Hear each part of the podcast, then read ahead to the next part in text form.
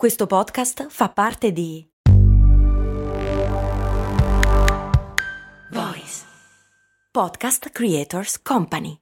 I'm Sandra, and I'm just the professional your small business was looking for. But you didn't hire me because you didn't use LinkedIn jobs. LinkedIn has professionals you can't find anywhere else, including those who aren't actively looking for a new job but might be open to the perfect role, like me.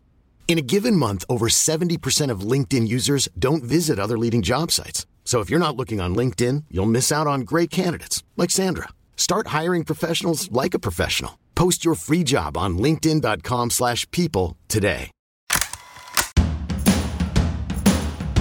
Bentornati amici e amiche di Brandy, io sono Max Corona e vi devo dire la verità, non ho mai visto una partita di football americano. E voi mi direte, chi se ne frega? E invece no, perché il football americano ha una storia antichissima e la finale, il Super Bowl, è considerata la partita più importante del mondo in qualsiasi sport. Oltretutto, mi sento di dire che giocare a football americano è un po' sottovalutato. Una volta, per esempio, sono andato in spiaggia con un mio amico americano che aveva portato la palla da football. Lanciarsela è stato sorprendentemente bello. La sua forma ovale la fa volare più di qualsiasi qualsiasi altra palla, mi sentivo davvero Superman. Ma non siamo qui per parlare di me, stanotte era la notte del Super Bowl e dal momento che non solo è la finale di football americano ma anche il gran galà della pubblicità, non possiamo non ritagliarci un piccolo spazio per approfondire questo evento. La domanda che vi faccio oggi è la seguente. Ma perché si chiama Super Bowl, ovvero Super Ciotola? Vi anticipo già che non è a causa della forma della coppa che ricevono i vincitori. C'è di mezzo, ovviamente, una curiosa storia di brand.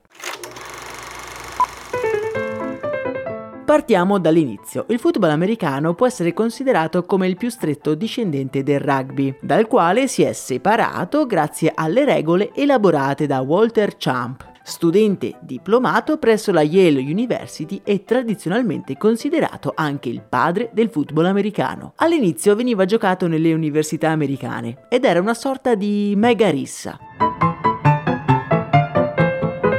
Il pallone doveva avanzare verso la linea di fondo campo opposta e spesso lo si faceva avanzare con ogni mezzo necessario, legale e non. Le partite erano talmente violente che nel 1860 il football americano viene vietato nelle principali università americane a causa della sua eccessiva brutalità.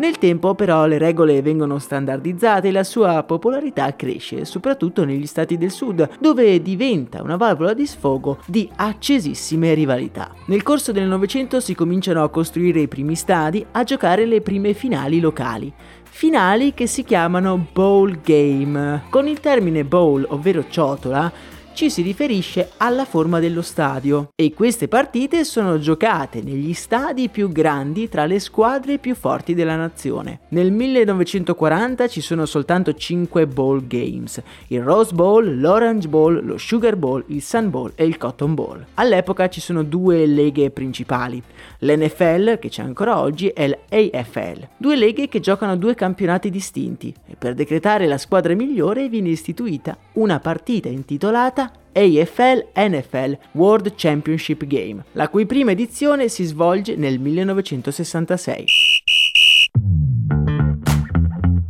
Dopo tre anni in cui questa partita viene disputata, però ci si accorge che beh, il nome AFL NFL World Championship Game è piuttosto lungo e ingombrante e il proprietario dei Kansas City Chiefs, Lamar Hunt, viene incaricato di trovare un nuovo nome per questa partita che sta attirando sempre di più l'interesse del pubblico. Lamar si scervella per settimane finché una mattina nel 1969 non vede la figlia giocare con un gioco molto in voga al momento.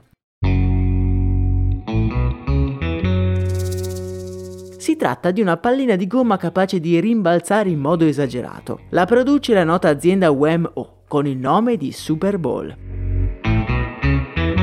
Guardando la bambina divertirsi con questo prodotto, Lamar propone di chiamare questo match non Super Bowl, ovvero Super Palla, ma Super Bowl, come se fosse una super partita, utilizzando il termine bowl che già era in uso per definire le finali.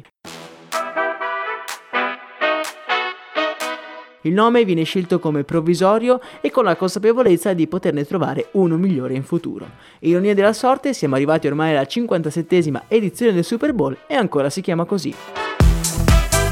E voi che mi dite, avete mai visto un Super Bowl o una partita di football americano? Se sì, fatemelo sapere nel canale Telegram e se vi piacciono questi episodi, mi raccomando, consigliateli ad amici e parenti e colleghi.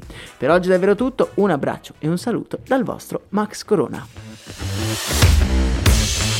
Thank you.